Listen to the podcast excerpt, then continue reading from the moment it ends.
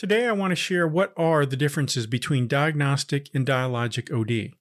We'll discuss the history of both approaches, a little bit of the underlying philosophy that informs each approach, and we'll discuss key tools that enable each method's work. We'll also discuss how each OD method approaches problem solving, and finally, we'll discuss the pros and cons of each form. Then we'll discuss why there's a need to use both diagnostic and dialogic OD including their potential to integrate to complement the best of what each approach offers. Last, we'll discuss how integrating both OD approaches actually form a more powerful, accretive problem solving methodology than working with either method alone. So, if you're ready, let's begin.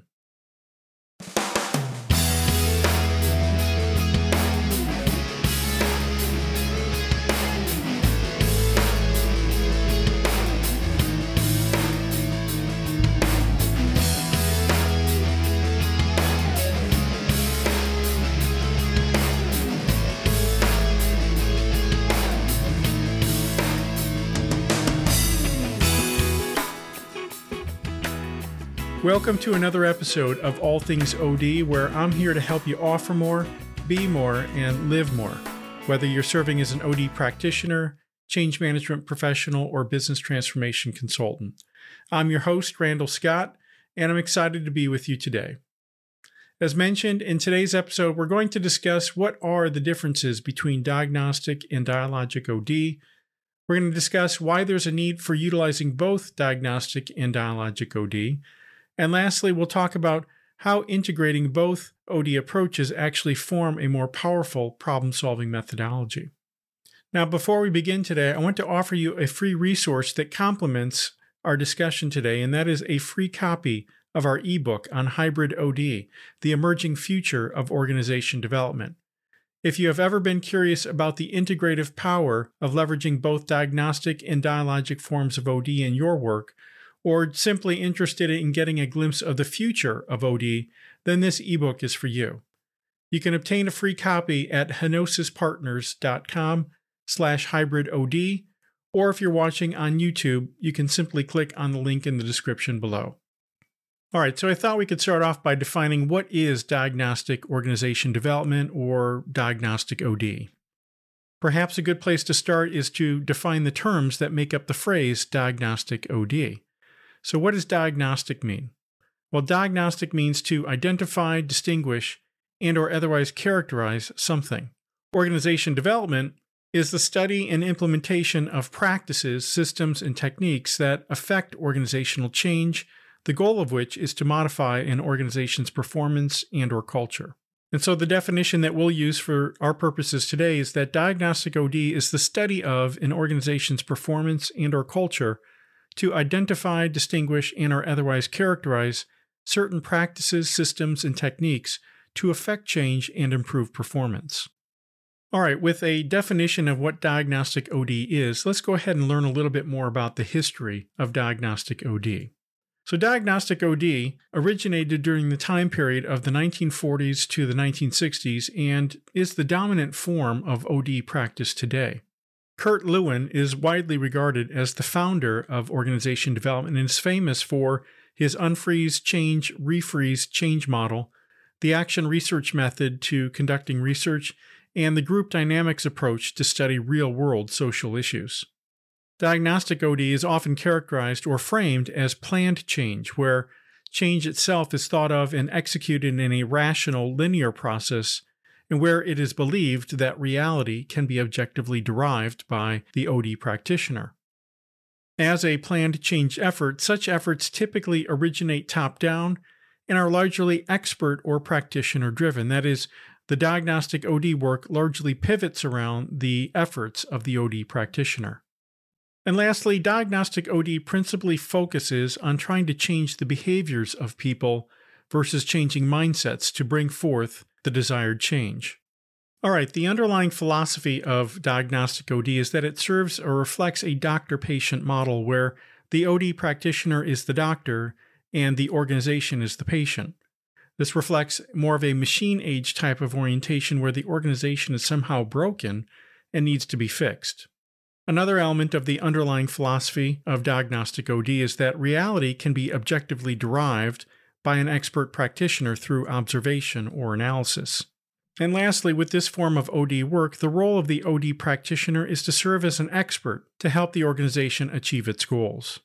Now, there are a number of tools that the OD practitioner has at their disposal to help them diagnose the current state of the organization. Some of the leading tools include doing data collection and document harvesting, perhaps conducting action research studies, perhaps conducting benchmarking studies. Also, distributing and collecting survey feedback is very common when doing diagnostic OD work.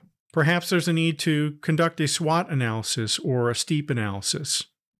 And then there are the common tools of conducting focus group studies or conducting certain types of assessments. So these are the general type of tools that you would see when performing any type of diagnostic OD work. All right, so what is the problem solving approach when performing diagnostic OD work? There is a basic pattern that we see when trying to solve organizational challenges. The first step of the approach is just to simply clarify the problem, the challenge, and or the presenting issue. Then we scope the effort in terms of the system boundaries that encompass the problem or challenge. Then we start to gather facts, collect the data. We do this using the tools that we talked about on the prior slide. So we may conduct staff interviews, conduct surveys, conduct focus groups, do some document harvesting or data harvesting. Perhaps we need to conduct some internal or external assessments of some type. Once we've completed this step, we then perform a diagnosis. We do a systems analysis of the area that's in question. And we do this relative to a known ideal or standard. Then, once we've completed our diagnosis, we prepare a key findings report and share with leadership the gaps between the current state and the ideal, with a proposed list of interventions to close the gaps. Then we develop a transformational roadmap, which includes a change management plan highlighting the sequence of interventions to improve performance. And lastly, we implement the approved recommendations and evaluate the efficacy of the interventions to effectively solve the problem. All right, with having defined the process of diagnostic OD, let's go ahead and talk a little bit about the pros and cons. So, a pro of using diagnostic OD is that it's a data based approach to identifying opportunities for improving a system. And this is a good thing because having data often justifies a particular approach or intervention that we're wanting to take. Diagnostic OD is also a well established field of practice that's grounded in academic theory and rigor and has several thousand practitioners worldwide skilled in use of the method. And as a well established practice, leadership is more familiar with diagnostic OD and therefore more accepting of this change approach. And lastly, diagnostic OD does catalyze change in a system, even if only temporary.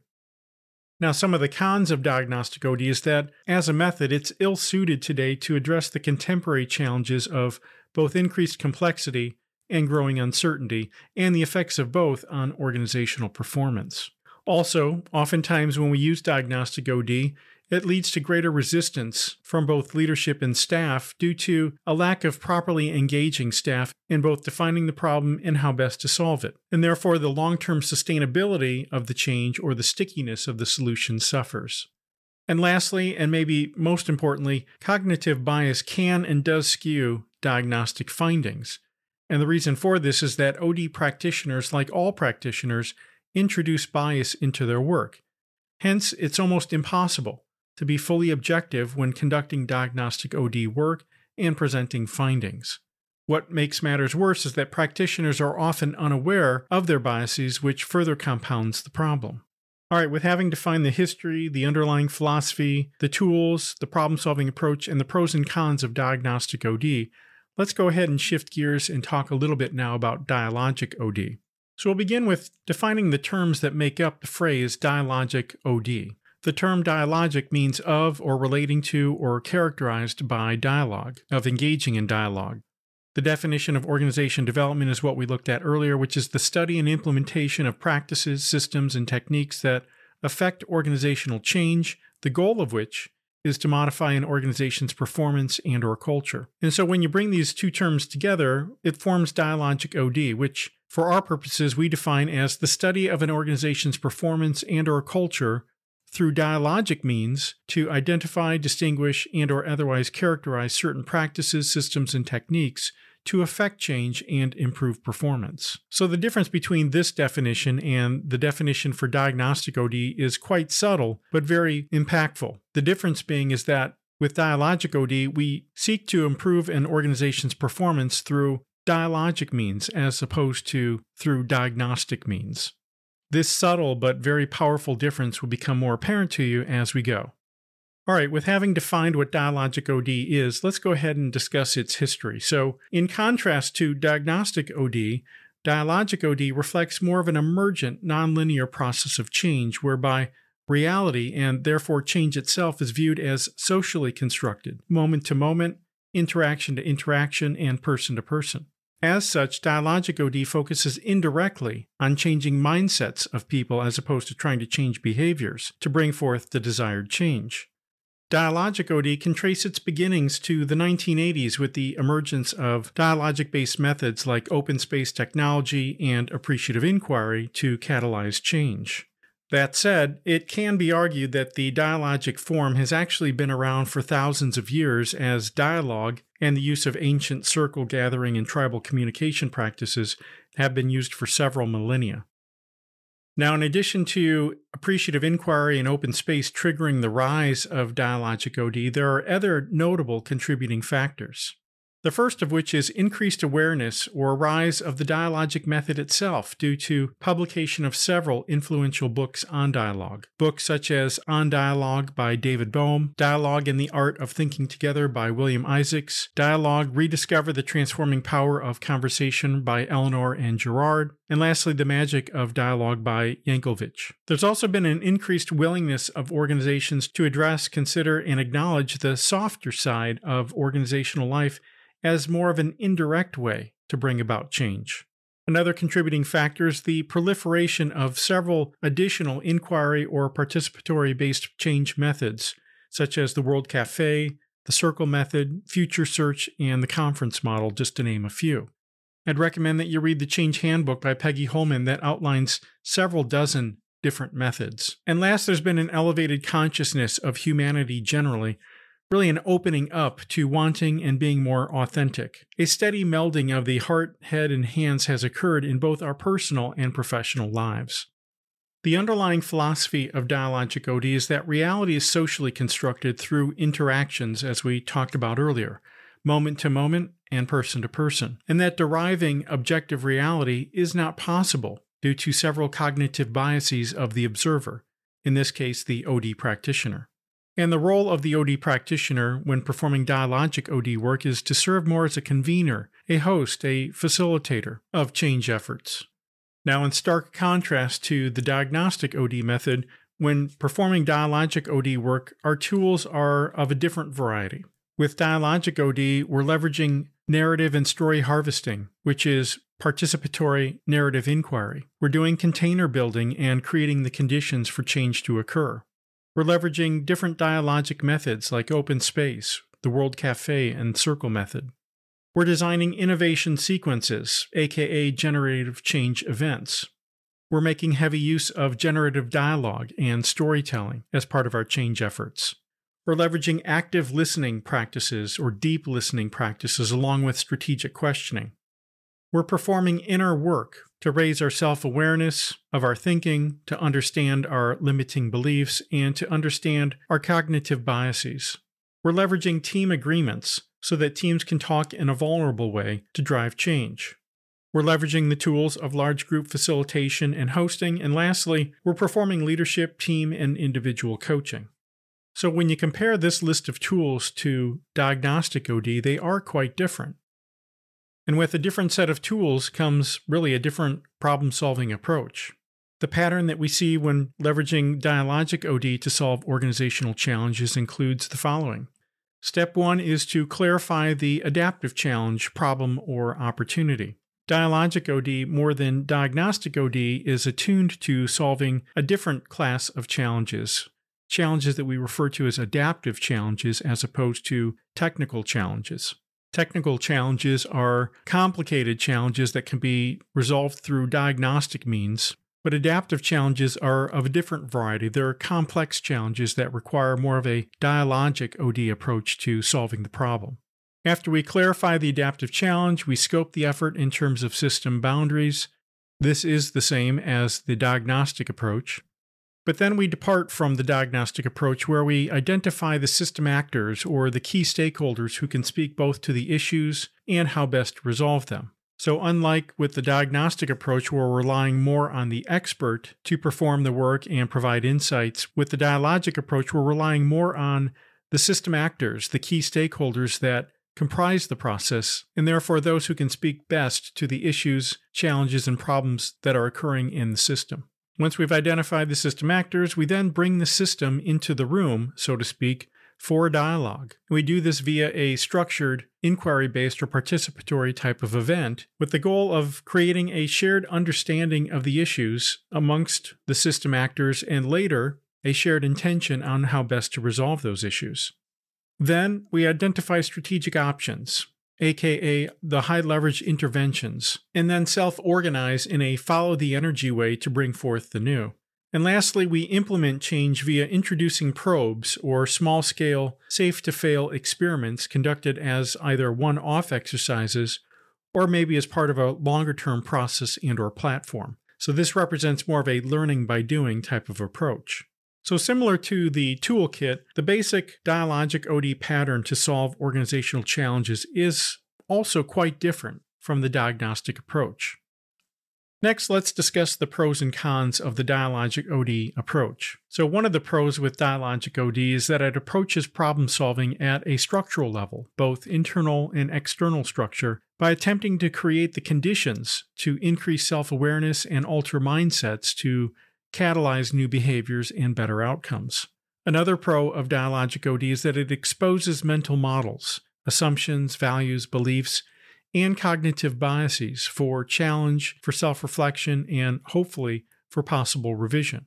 There's also a strong emphasis on collecting and sharing narratives, stories, and perspectives to create that shared understanding of the adaptive issue and challenge among system actors. And in creating a shared understanding, it leads naturally to establishing a shared intention of what to do to resolve the issue and challenge, and later aligned actions of how to do it. Now, some of the cons of dialogic OD is that because it is a relatively new approach or variant of organization development practices, there's a lack of expertise and skill amongst OD practitioners generally in facilitating and leading dialogic work. To say it differently, there's a limited ability of OD practitioners to negotiate a collective leadership amongst several diverse others to solve complex adaptive challenges. Another con of dialogic OD is that there's a general perception amongst business leaders that dialogic work is soft, weak, or otherwise not real work, and therefore a waste of time. That to engage in such activity introduces needless delay to performing quote unquote the real work. And lastly, dialogic OD is more demanding work. It does require greater skill of the OD practitioner from convening the right team to later designing a dialogic event to creating an effective container with the right conditions to ultimately educating and rallying leadership support to nurture and amplify self organized initiatives. All right, with having defined the history, the underlying philosophy, the tools, the problem solving approach, and the pros and cons of both diagnostic and dialogic OD, we're going to shift gears here a bit and talk about the case for integrating both diagnostic and dialogic OD. So, as it turns out, there are numerous different reasons for why we may want to integrate diagnostic and dialogic OD together to solve our organizational challenges. The first reason or case for integrating diagnostic and dialogic OD is that we are operating in TUNA like conditions today, conditions that are turbulent, uncertain, where there's an element of novelty or newness in ambiguity. And in this type of environment or with these type of conditions, we need a method and a set of tools that are suited for the times. Sadly, diagnostic OD on its own has outlived its usefulness, as organizations are too complex for any one person or expert to understand the significant and often hidden cause and effect linkages to be effective with introducing diagnostic driven interventions alone. Organizations need a better way to approach systemic level change that is more inquiry or conversation based, that's experiential based, emergence oriented based, that's foresight driven, and that is more holistic and inclusive of all the parts that comprise the whole. Another case for integrating diagnostic and dialogic OD is to address the cons that are inherent with leveraging either method alone in isolation. There's a need for diagnostic work to expose difference, and there's a need for dialogic work to leverage difference. Both methods, as it turns out, are necessary to create a shared understanding, a shared intention, and aligned actions amongst diverse others when solving for a complex adaptive challenge. Another reason we may want to integrate diagnostic and dialogic OD is that there's an ever increasing number of interconnections and interdependencies that exist between nations, organizations, teams, and individuals. And with greater connections, greater dependencies, comes greater complexity and turbulence. Two conditions that an integrated OD approach is actually uniquely suited to address. Yet another reason for integrating diagnostic and dialogic OD is that there's a growing awareness that the inner and outer dimensions are connected. Hence, it's not enough to approach problem solving in a purely rational, objective manner. To be effective, it also requires addressing the inner dimension, that is, performing inner work to affect outer. And lastly, dialogic OD extends and amplifies the impact and relevance of diagnostic OD work. And this phenomenon was highlighted in a 2022 paper by Hastings and Schwarz called Leading Change Processes for Success, where they detail how diagnostic work followed by dialogic work actually resulted in greater overall success in the change effort than performing either diagnostic work or dialogic work alone. This is but one example of many different papers and books that have come out in recent years advocating or explaining how diagnostic work paired with dialogic work results in greater overall success. And so the question is how can we integrate diagnostic and dialogic OD to form a more powerful, accretive problem solving methodology? Well, as it turns out, there is a method called hybrid OD, which is the subject of the ebook that I shared with you at the top of our episode today. Hybrid OD represents the emerging future of organization development where we integrate diagnostic, dialogic, and experiential OD methods, tools, and techniques to solve our most intractable organizational challenges. If you're interested in learning more about hybrid OD, you can visit henosispartners.com slash hybrid OD to learn about this emerging methodology. Well, that's all for this episode. I hope you found the content in this episode helpful. If you're watching on YouTube, please share your comments below. And if you like the video, hit the subscribe button and click the bell to get notified of all future weekly episodes. Also, don't forget to get your free resource. If you're watching on YouTube, click the link below in the description, or you can visit henosispartners.com slash hybrid OD. Thanks again for tuning in, and we'll see you on the next episode.